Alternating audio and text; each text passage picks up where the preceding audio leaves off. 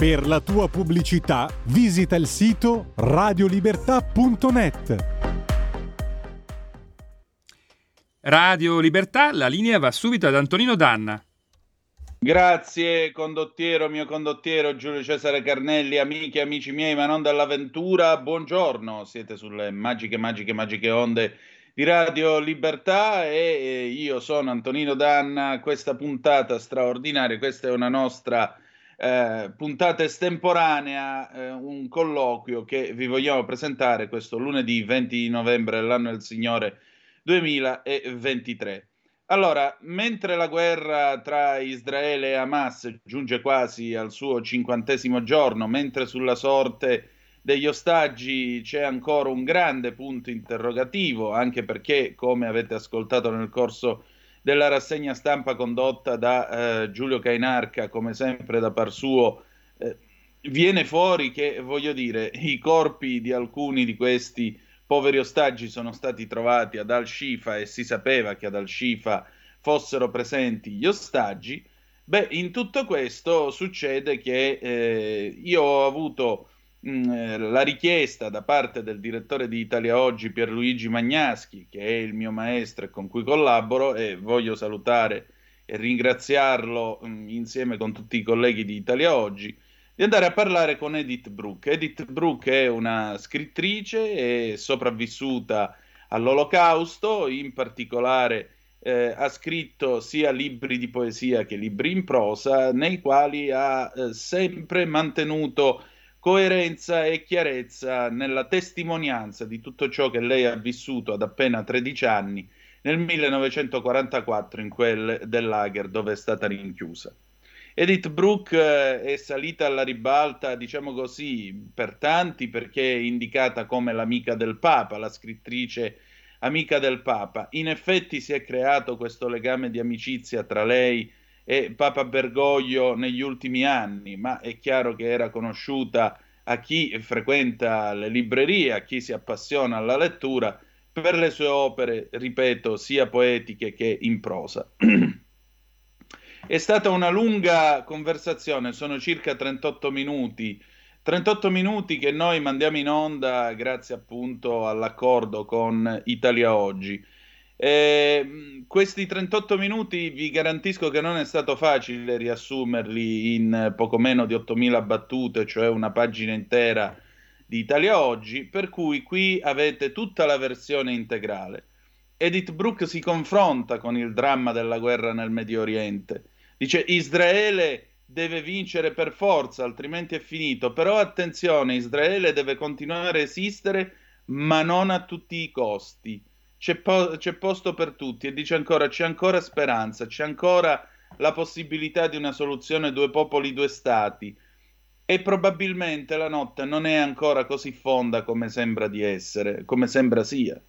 E allora io vi lascio a questa nostra conversazione, vi ringrazio per l'attenzione, voi mandate i vostri commenti al 346-642-7756, oggi pomeriggio alle 16.05, quando comincerà Zoom, avrò modo poi di rispondervi e di commentare questa intervista, questo colloquio insieme a voi. Grazie e buon ascolto.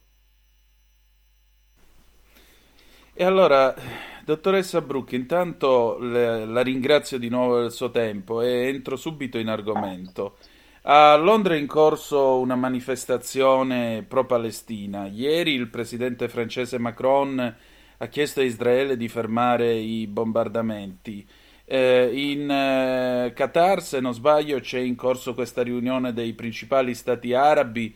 Addirittura il presidente iraniano ha dichiarato che l'esercito israeliano dovrebbe essere annoverato tra le organizzazioni terroristiche. Ecco, già questo mi sembra un suo commento molto chiaro, ma detto ciò, perché l'antisemitismo sta prendendo così piede in Europa e perché Israele passa adesso come il colpevole dopo 1400 morti e le atrocità commesse da Hamas? L'antisemitismo non è mai finito. Cominciamo qua. Sì. Da quanto io sono al mondo è sempre stato, sempre. Naturalmente adesso con questo disastro che è accaduto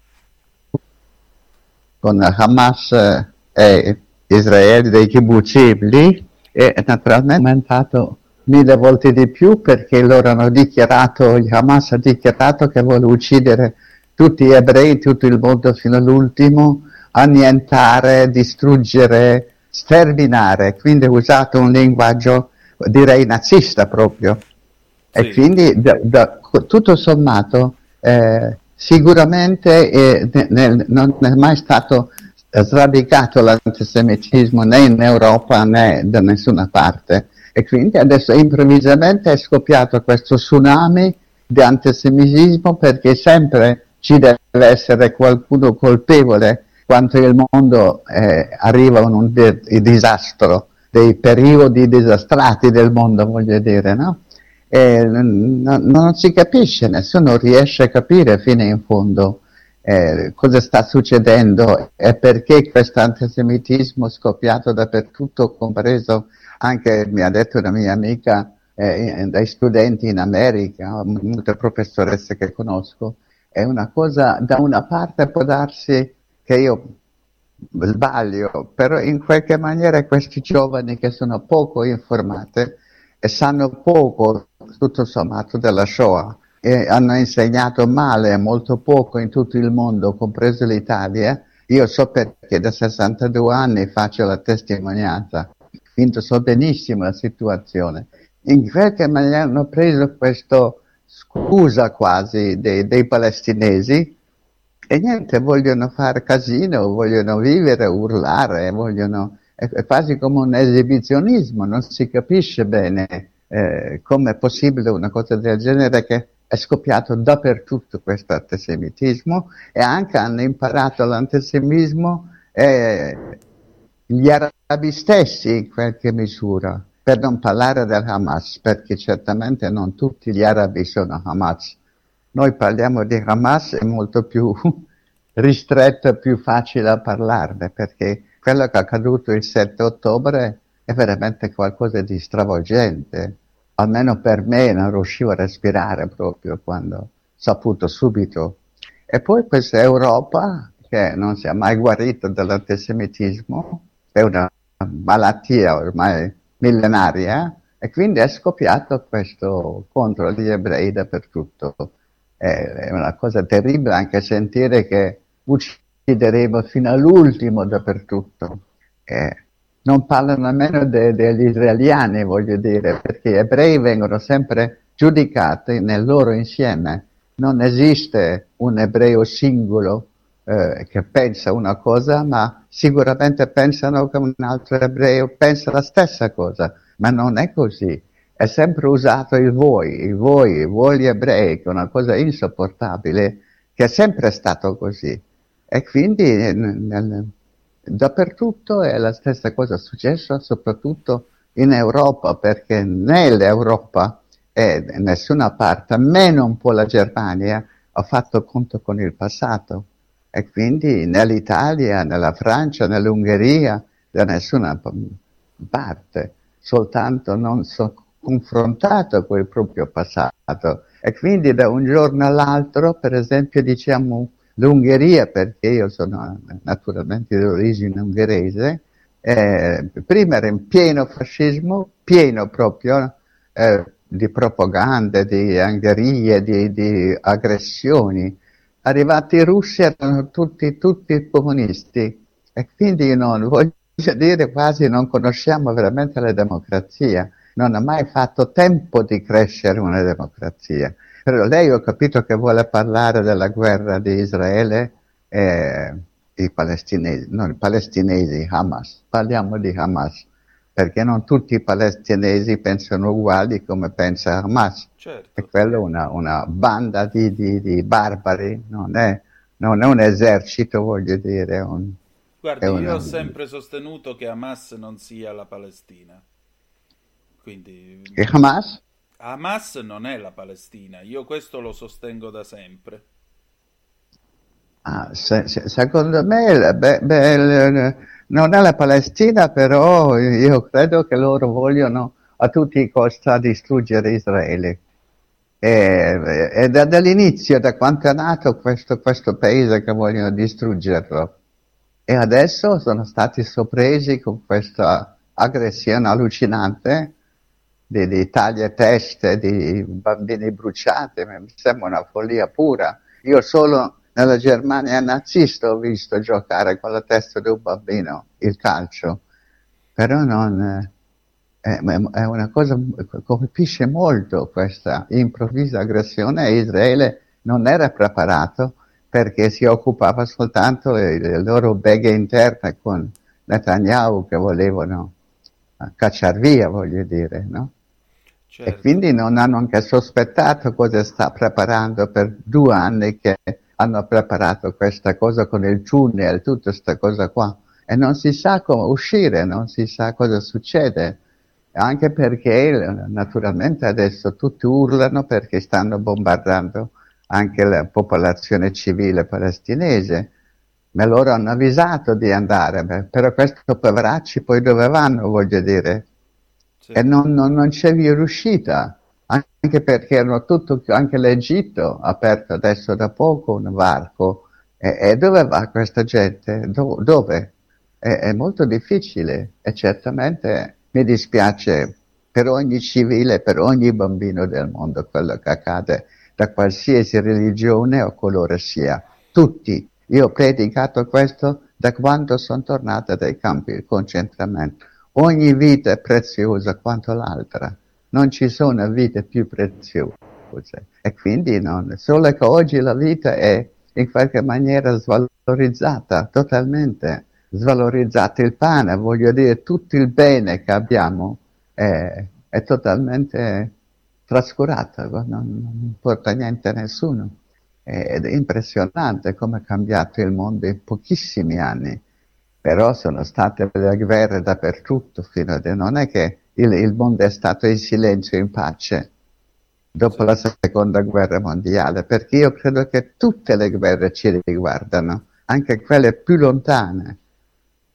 Figuriamoci quelli più vicini come l'Ucraina, la Russia, come Israele, e i paesi arabi anche. Io non ho mai trovato un accordo, perché non si vuole un accordo. Secondo me non si vuole assolutamente questo Stato che è nato nel sangue, che è Israele. Sì. E hanno detto 1000 volte che vogliono distruggere. E quindi cosa si può dire? Io naturalmente sono per la pace, sono sempre stata tutta la mia vita. Forse lei mi conosce un pochino, quello che scrivo, quello che dico, sì, ogni volta, ogni intervista. Certamente con l'emigrazione, come in Francia, un pochino aumenta l'antisemitismo, perché poi hanno imparato, perché chi ha messo tutta questa... stella ebraica sui muri con la croce uncinata dentro, sono delle cose agghiaccianti, che siamo tornati negli anni 40, non lo so. Ma che succede nel mondo? Mi chiedo io. Inutile che lei chieda a me, perché non riesco a dare una risposta neanche. Sa, io lo chiedo a lei perché penso che, almeno ho sempre pensato che dopo Auschwitz e dopo quello che è accaduto, nessuno avrebbe dovuto più odiare nessuno, e invece mi trovo a vedere un mondo in cui lei dice gli anni 40. Io credo che sia un clima da 1938, da Notte dei 38-39, sì. Ma perché siamo tornati indietro così tanto? Cioè, allora io devo dirle una... la sofferenza degli ebrei è stata inutile nella seconda guerra mondiale? Io credo, spero di no. Non lo so, io posso dirle che io sono tornata dai campi di concentramento, e ho detto tante volte, senza l'ombra di odio.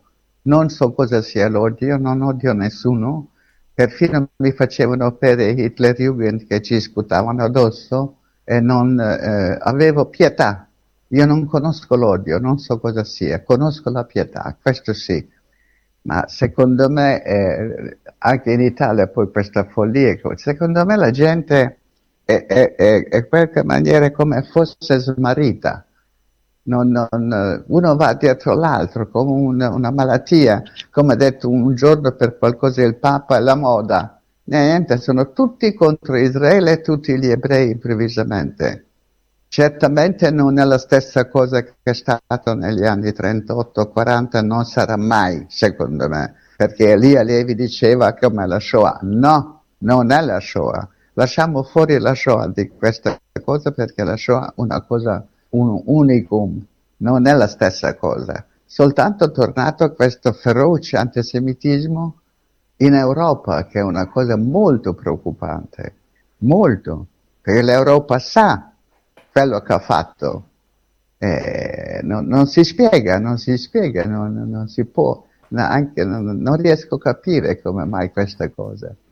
Ma... Poi usare stermineremo, da chi hanno imparato da Hamas stermineremo? Lo sterminio riguardava i nazisti, sì. E quindi non... Anche perché non siamo capaci, secondo me, di essere in pace con noi stessi. Forse non abbiamo neanche noi stessi, quindi siamo incapaci di amare gli altri. Forse siamo insoddisfatte, frustrate, non so cosa vogliamo nel mondo. Anche per apprezzare tutto il bene che c'è nel mondo, perché c'è sempre il bene, e c'è sempre il bene anche in qualche misura nell'uomo, e bisogna alimentare quella parte. Invece no, alimentano l'odio uno contro l'altro. È un mondo di odio questo. Come si fa a trasformare questo mondo in un mondo di convivenza, di amore, di aiuto reciproco? È impossibile. Io ho detto proprio anche quando è venuto a casa mio Papa Francesco, che ha detto, ma Edith, una goccia di bene in questo mare nero. Io ho detto, io ho già fatto una pozzanghera. Io non faccio altro che predicare, dare intervista, scrivere 30 libri, versi, vado in giro come una pellegrina, e io non voglio dire che è inutile. Non sono così pessimista come Liliana Segre. Io credo che resta qualcosa di quello che ho fatto, quello che ho scritto, sicuramente qualcosa, altrimenti... Non riesco neanche a capire perché sono sopravvissuta, però non immaginavo di ritrovarmi di nuovo alla mia età oggi in mezzo a questo odio che sparge in tutta Europa, in tutte le parti. È molto doloroso, molto deludente per l'umanità stessa, voglio dirle, non per me, per quello che è l'uomo, che non impara niente, di niente, non c'è niente da fare e ricomincia da capo. Senta, ma la colpa di tutto questo dov'è? Perché, sa, c'è chi dice, vabbè, ma tanto è colpa delle religioni che favoriscono la contrapposizione, altri dicono è colpa dell'Islam che vuole conquistare l'Europa, ce l'ha con Israele, è colpa della religione islamica. E quindi non è compatibile, tra l'altro, con l'Occidente. Qui io non credo che si debba parlare di colpa. No, io credo che è colpa tutto sommato del fatto che non è mai stato accettato Israele e non ha mai firmato una pace, sempre alla fine uno firmava, l'altro rinnegava, perché in fondo, secondo me, non vogliono che Israele viva, che sparisca la faccia della terra, perché la terra è di loro, dei palestinesi, e quindi niente, secondo me questa è lotta eterna per quel pezzo di terra. Io ho detto proprio l'altro giorno di questi pezzi di terra per cui lottano anche poi l'Ucraina stessa, cosa per farne cimiteri? È per quello che lottiamo e ci ammazziamo uno con l'altro, perché è una cosa insensata, perché questo non è una guerra, direi,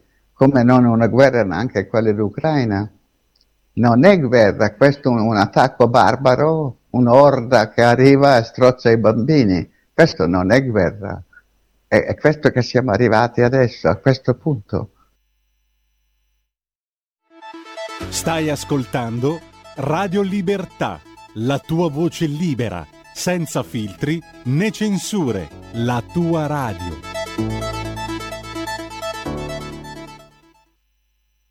Non è una guerra regolare, anche se detesto le guerre, e tutte le armi eliminerei del mondo, tutte. Però questa è la barbarie, questo non so cosa sia, perché ammazzano, stuprano, tagliano le teste. Io non ho mai visto una guerra così. Però il segretario dell'ONU adesso, nel 2023, voglio dire. Sì. Però il segretario dell'ONU ha detto che alla fine questo attacco non è venuto dal nulla, quasi come a dire... Israele se l'è andata anche a cercare, è anche colpa di Israele che occupa illegalmente i territori. Tra l'altro c'è chi sostiene addirittura l'illegittimità dell'esistenza dello Stato di Israele, ma sbaglio o Israele esiste legittimamente, i territori erano stati tra l'altro acquistati in origine dai primi coloni? No, poi hanno già divisi di questi territori, mi ricordo, già hanno fatto 2, 3, 4 volte gli accordi e alla fine non ha mantenuto una parte, sicuramente io penso la parte, diciamo tra virgolette palestinese, non lo so perché non ho seguito, non mi ricordo tutte le date, e che poi hanno perché in fondo non lo vogliono in tutti i modi eliminare questo paese. E quindi non riusciranno assolutamente, non ce la faranno, quindi niente, cresce l'odio, è cresciuto nel frattempo almeno 4 generazioni che odia Israele, che odia gli ebrei, è senza fine. Io credo che l'unica via d'uscita assolutamente al più presto possibile di finalmente dividere in 2 paesi diversi, fare una la sicurezza totale, una Palestina per quello che è un Israele, e vivere vicini in pace in qualche maniera, perché Israele sicuramente non può perdere la guerra, può permetterselo, perché è finito. Quindi questo è poco ma sicuro. Ma secondo lei quello che Israele sta compiendo adesso, l'operazione militare che si sta svolgendo, è una vendetta o è una giustizia? No, secondo me non è una vendetta, però non dimentichiamo una cosa, che i palestinesi civili che vogliono, perché sono anche vittime del bombardamento israeliano, non assolutamente... No, Hamas li vuole tenere lì in qualche maniera e sanno benissimo che rischiano di morire ogni giorno grandi, piccoli, donne, bambini, anche perché sono nascosti nei tunnel. Sono 120 tunnel che hanno costruito. Allora cosa succede? Per forza che moriranno anche civili. L'Egitto ha chiuso e soltanto ultimi giorni hanno aperto un varco in qualche maniera. Poi questi palestinesi che stanno lì, dove vanno? Dove vanno? Non sanno dove andare. Secondo me certamente Israele deve lasciare Gaza, lasciare ai palestinesi, creare uno stato sicuro. Io credo che Netanyahu, che gioca la grande partita adesso, poi dopo tanto cadrà, eccetera, ricatta con le persone che sono tenuti nelle grotte varie, e che sono 240 i rapiti, e quindi lui dice: se non lasciate liberi quello, io vi bombardo. Però nello stesso tempo Hamas manda 100 razzi al giorno verso le città israeliane, quindi sono ben armati secondo me dall'Iran. Quindi il conflitto, secondo me, sta alla grande, allargando, perché anche con Hezbollah ci sono dei problemi adesso. Quindi nessuno può sapere cosa sta succedendo, secondo me. E quindi non potrei dare una risposta, non ce l'ho, anche io cerco proprio, e dolorosamente cerco, perché a Bruxelles hanno accoltellato una donna, un altro... Anche i muri erano qua, ebrei contro gli ebrei, una cosa allucinante. Cosa sta tornando? questa nebbia nera, questa epoca che io ho già vissuto, non posso immaginare assolutamente. Ma... come fosse ogni ebreo è colpevole. È una cosa, Israele è un paese e fa la sua politica, non è chiede a noi cosa deve fare. E no, io non voglio, quando Israele ha vinto in Egitto, io sono uscito per la strada e mi hanno congratulato che Israele ha vinto. Io non voglio le congratulazioni, perché io non c'entro niente con la politica israeliana. Certamente appartengo al popolo ebraico e voglio che Israele sia, assolutamente, finalmente dopo 2000 anni, però non ad ogni costo. Sì, è chiaro anche questo, eh. Non ad ogni costo significa quindi che a un certo punto lo Stato di Israele potrebbe anche cessare di esistere e gli ebrei potrebbero tornare anche di nuovo sparsi per il mondo? Ma io credo che, c'è un proverbio ungherese: per la buona gente c'è spazio, anche piccolo, per tutti, c'è spazio per tutti. Invece noi ci mangiamo a vicenda in questo mondo, che potrebbe essere anche molto bello. Siamo noi a rovinare tutto, noi, perché il male è in noi. Io ho discusso molte volte con Primo Levi, che mi diceva la circostanza che crea, che fa crescere dentro di noi la parte più negativa. Io dico che dentro di noi esiste la parte negativa, esiste il male, ma esiste anche il bene. Allora cerchiamo di alimentare questo poco di bene che è dentro di noi. Invece no, c'è questo odio ormai che sparge sospeso nell'aria, una cosa impressionante. E poi è veramente diventato questo antisemitismo un tsunami, una cosa folle, che nessuno gli spiega come è possibile. Dappertutto questi giovani poi cosa sanno della storia? Che marciano a fare? Perché cosa?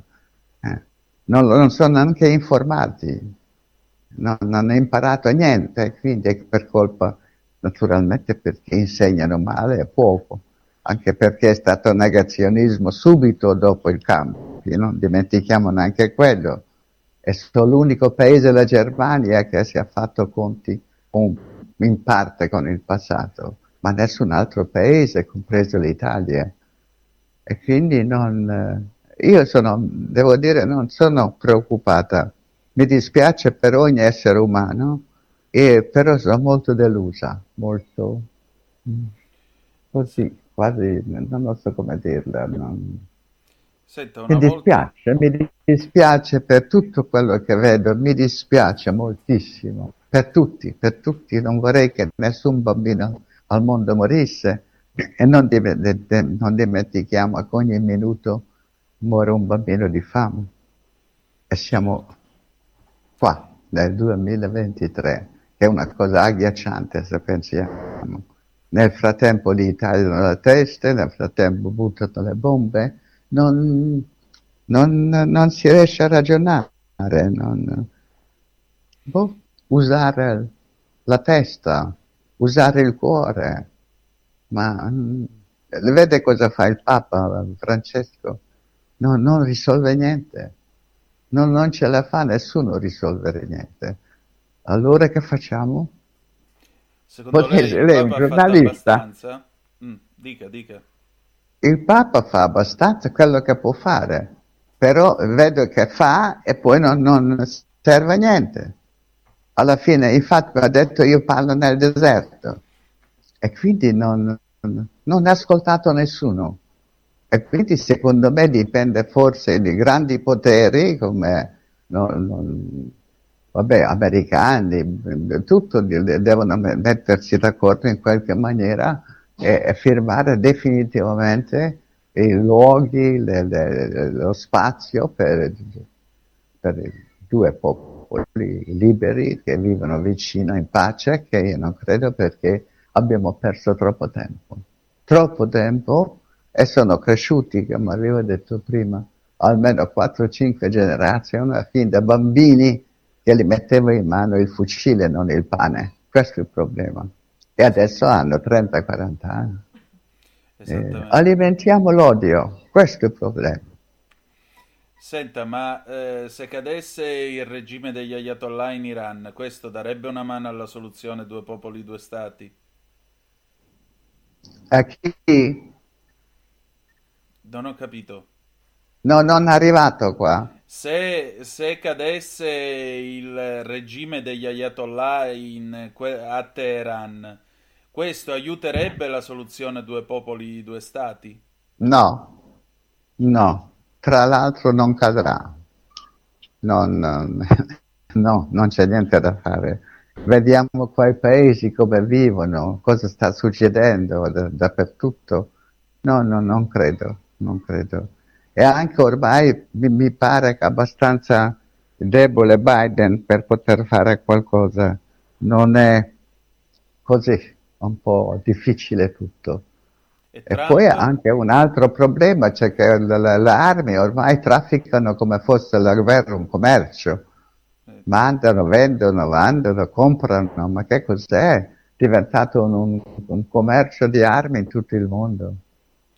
E spendiamo anche noi italiani per l'arme, e mandiamo l'arme, e mandano tutti da una parte all'altra. Fermiamoci. Senta, e se Trump vincesse le elezioni sarebbe in grado di portare una soluzione nel Medio Oriente? Dopotutto gli accordi di Abramo sono frutto della sua amministrazione. No, non vorrei che Trump vincesse, prima di tutto, assolutamente. Potrebbe, forse al limite, non lo so, se il mondo è voltato verso la destra, può darsi che potrebbe risolvere. Ma io non credo che tutto il mondo è voltato verso la destra. Ma perché la sinistra...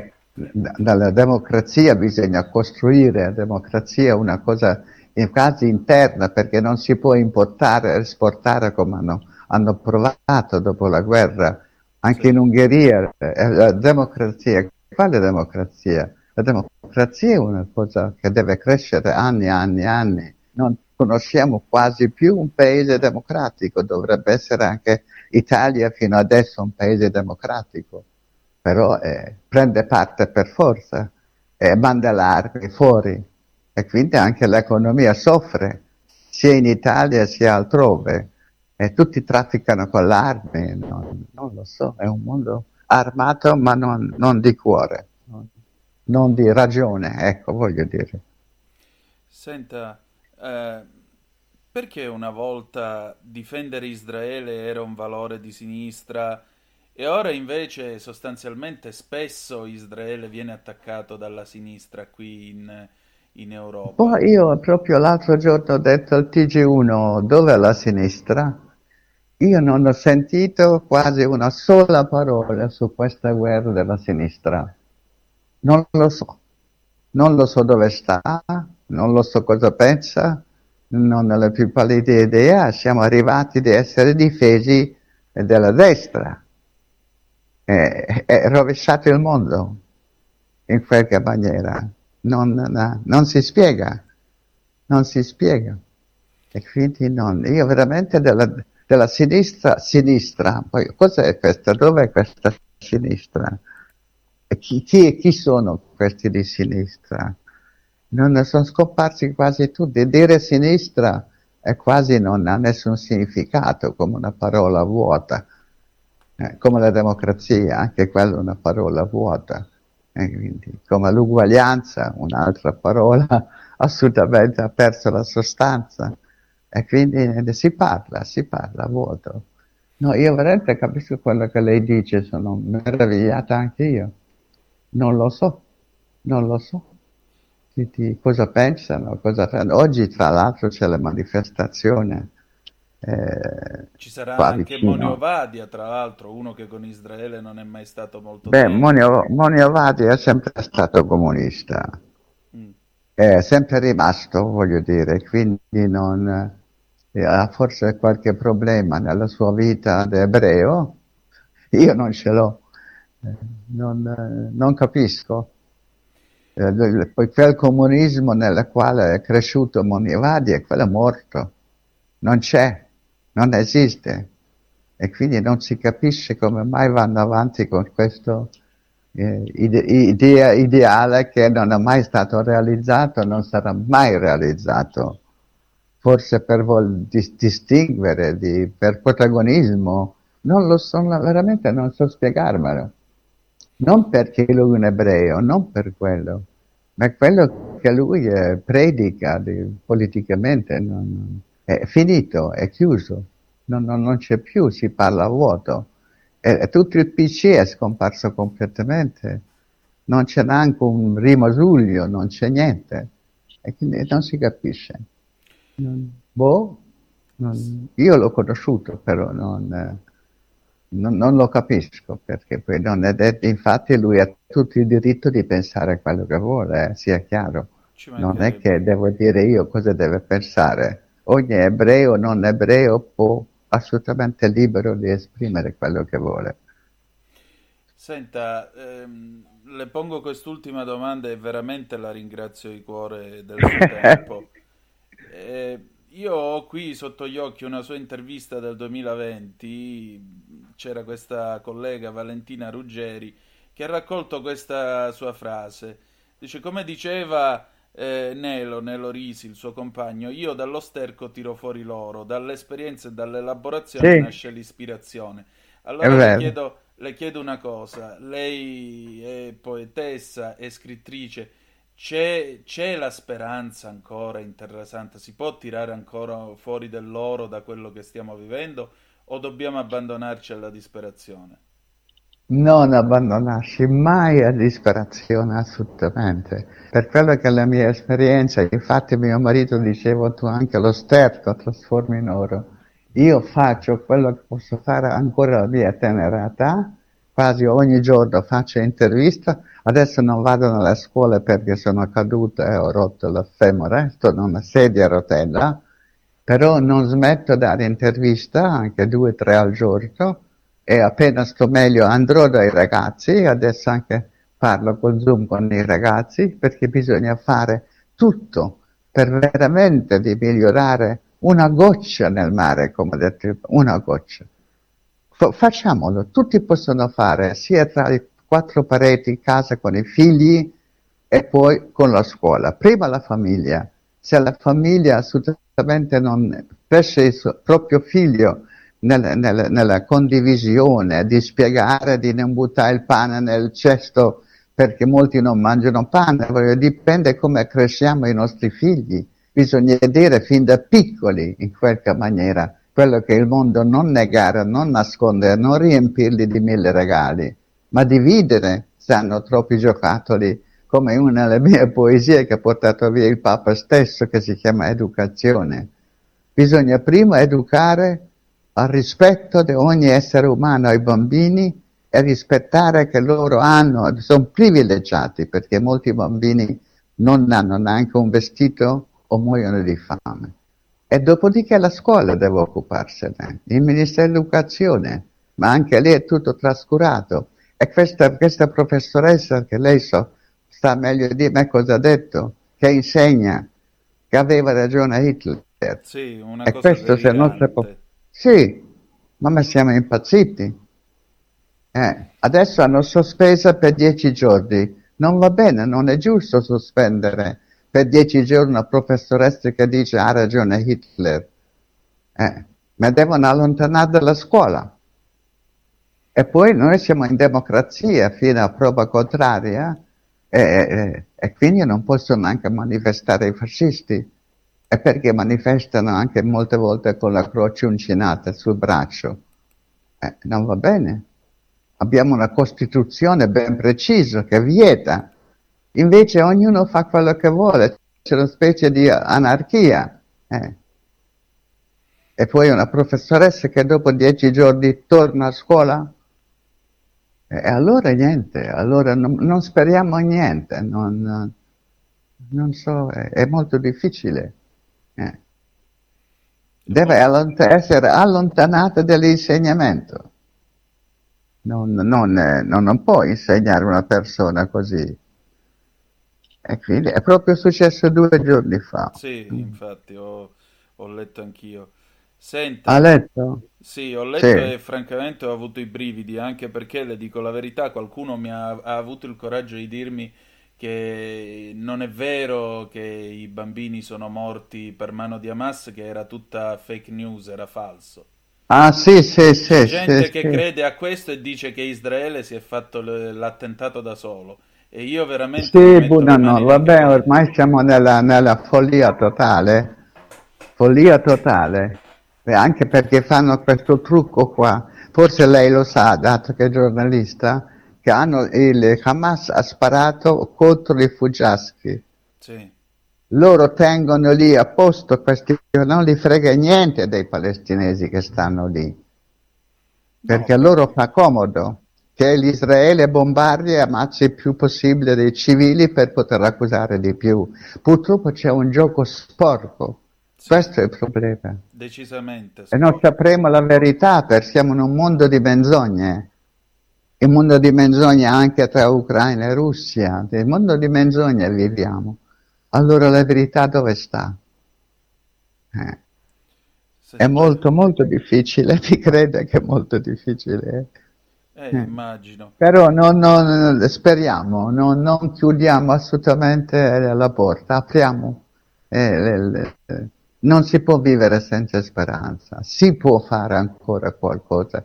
Dicono, va bene, al culto ebraico, chi salva un uomo salva il mondo. Sì. Cerchiamo di salvare più vite possibile, se è nel nostro potere, ma soltanto possiamo salvare, che io racconto la verità del mio vissuto senza odio minimo nel mio cuore, mai, grazie al cielo. Ho ringraziato nel mio libro, nel Lettera a Dio, il pane perduto, questa unica cosa ringrazio, se c'è un Dio, che non so cosa sia il sentimento dell'odio. Possiamo salutarci con un Am Israel Chai. Del Chai? Che possiamo salutarci con un Shalom. Shalom. Allora. Grazie. Grazie di cuore. Grazie. Dottoressa, io...